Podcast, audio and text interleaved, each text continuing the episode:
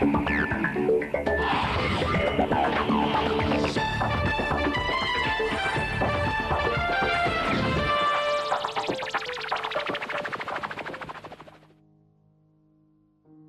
привет, это дебютный подкаст «Четверги вокруг света» у микрофона его ведущий Сергей Беляков.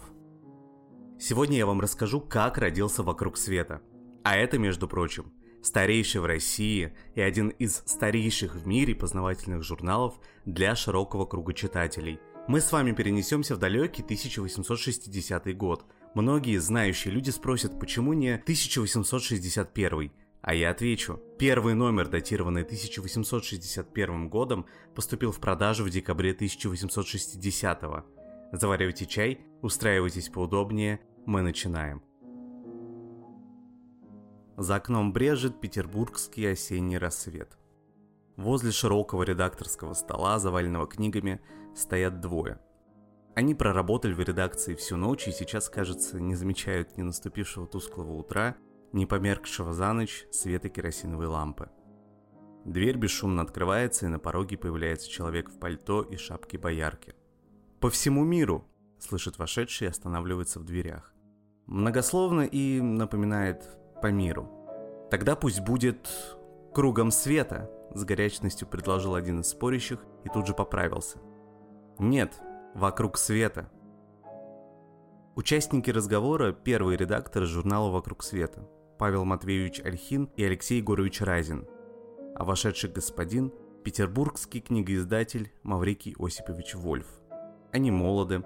Старшему из них, Разину, 37 лет, Вольфу 35, а младшему Альхину 30. Все трое энергичны, деятельны. Задумав издание журнала, Вольф пригласил в редакцию молодых литераторов, уже имевших опыт популяризации научных знаний – в цензурном комитете согласились на издание нового журнала, но с условием, чтобы все материалы были переводными. С согласия Разина и Эльхина Вольф дал такое обязательство. Имя первого издателя «Вокруг света» Маврикия Осиповича Вольфа хорошо известно. Он приехал из Варшавы в Петербург в 1853 году. Открыл типографию книжные магазины в гостином дворе в Петербурге и на Кузнецком мосту в Москве. Вольф вовремя уловил интерес читающей публики к научно-популярной литературе. Напечатанные им книги, большей частью переводные, расходились по всей России. Недорогие, они были доступны людям среднего достатка и поэтому имели большой спрос. Алексей Егорович Разин в 1860-х годах печатался в различных журналах, редактировал книги для юношества. В изданном перед революцией русском библиографическом словаре Половцева о Разине говорится – журналист, даровитый, популяризатор научных знаний и автор хороших книг для детей. Павел Матвеевич Альхин был сыном петербургского книгопродавца и издателя Матвея Дмитриевича Альхина, который первым в России издал в переводе многотомное собрание романов Вальтера Скотта. В типографии Матвея Дмитриевича Альхина печатался также популярный альманах «Библиотека для чтения». Он имел и книжный магазин на Невском, а при нем общедоступную библиотеку. Начальное образование Павел Матвеевич получил в гимназии при училище Святого Петра на бывшей Конюшенной улице. Потом поступил в медико-хирургическую академию, которую окончил в 1858 году, получив звание врача. Однако его стезей стала пропаганда научных знаний. Павел Матвеевич Альхин написал 11 книг на медицинские темы. Одну из них «Последние дни самоубийц», напечатанную в 1859 году. Использовал в своей литературной работе ее Федор Михайлович Достоевский. Альхин писал буквально обо всем. Кроме медицины, это география, землеведение, астрономия и цикл естественных наук, включая геологию, история развития ремесел и производств, начатки технологий, библиотечное дело. Он самостоятельно разработал русскую систему стенографии, так называемую домашнюю скоропись Альхина, которая на конкурсе 1865 года была признана лучшей.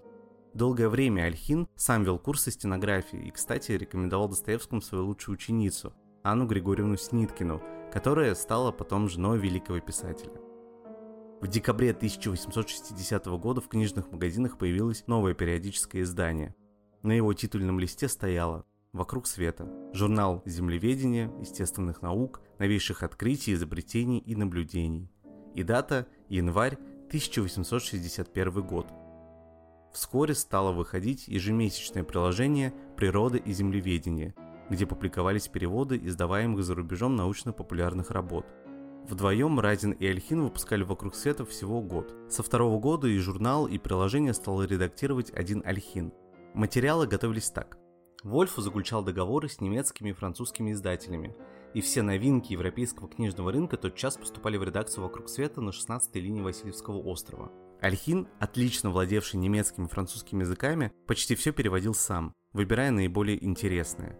Часто он прибегал к компиляции, дополняя заметки сведениями из других источников. Такая работа в то время имела свой смысл.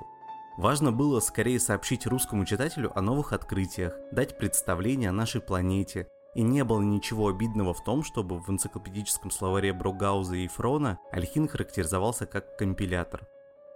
Альхин сформировал основной принцип нового журнала – показывать жизнь на планете глазами очевидца. Этому принципу вокруг света верен и по сей день. Этот журнал родился в век бурного развития географии.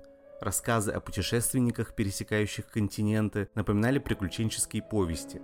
Будучи основанными на подлинных фактах, они читались с особым волнением. Шла ли речь об английском полярном исследователе Джонни Франклине, погибшем в Альдах Арктике, или шотландце Дэвиде Ливингстоне, надолго исчезнувшем в дебрях Центральной Африки, читатель узнавал о неведомых народах, об экзотическом животном и растительном мире. На страницах «Вокруг света» впервые были опубликованы на русском языке очерки знаменитого немецкого зоолога Альфреда Брема. Так, под видом увлекательного чтения начала формироваться комплексная наука о Земле – землеведение. Альхин помещал в журнале не только переводы, обойти молчанием свою страну было невозможно но эти заметки по цензурным соображениям не подписывались. Уже в первом номере появилось сообщение о народонаселении азиатской части России. Безызвестный автор писал «Россия неусыпно исполняет в Азии свою историческую задачу. Страна, доставлявшая одни только меха, начинает заселяться, и земли эти обещают много. России предстоит в Сибири великая будущность». В первом томе был напечатан и очерк о Петербурге, который сопровождала превосходная гравюра, изображающая северную столицу с птичьего полета. Позднее удалось опубликовать и очерки о городах Поволжья. Вряд ли автором этих корреспонденций были иностранцы, а уже об очерке о поморском городе Холмогоры и говорить нечего. Такой искренней болью при описании ставшей захолустьем торговой столицы русского севера мог поделиться только наш соотечественник – в 1867 году приложение «Природы и землеведения» опубликовало фантастический роман Жюля Верна «Из пушки на Луну» в переводе Альхина. Русский читатель познакомился с этим романом всего через несколько месяцев после того, как он появился в книжных магазинах Парижа. Это была первая в журнале публикация научной фантастики.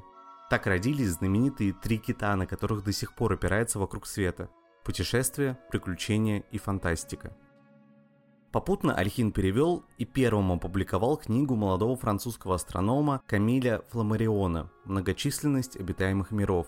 Издал со своими единомышленниками трехтомный труд «Всеобщее землеописание» объемом более 2000 страниц инфолио. Петербургский «Вокруг света» не уступал лучшим изданиям Европы. Несмотря на доступную цену, журнал был оформлен роскошно. Издавался он на качественной бумаге, его страницы украшали многочисленные политипажи, рисунки и гравюры. «Вокруг света» печатался в Петербурге 8 лет. Годовые подборки дошли до нас в объемистых коленкоровых переплетах с золотым тиснением. Было издано 8 томов журнала и 7 приложений общим объемом более 6000 широкоформатных страниц. В 1868 году журнал временно прекратил свое существование. Почему? Это до сих пор остается загадкой. Возможно, Вольф испытывал материальные затруднения. Архивы издательства пока не обнаружены. «Вокруг света» вскоре возобновился, но уже в Москве. А что стало с первым редактором? Павла Матвеевича захватило другое увлечение – фотография. Он сделал несколько изобретений в этой области и написал 8 книг. 21 год под его редакцией выходил фотографический вестник, а в 1890 году он редактировал военно-медицинский журнал – нам пока удалось выявить 72 книги Альхина, 25 названий журналов и приложений к ним, которые он редактировал. Может быть, со временем обнаружатся и другие его работы. Ведь многое из написанного им рассыпано по старым журналам и часто публиковалось без подписи. А на этом все. Это был дебютный подкаст «Четверги вокруг света». Подписывайтесь на нас, ведь дальше будет еще интереснее.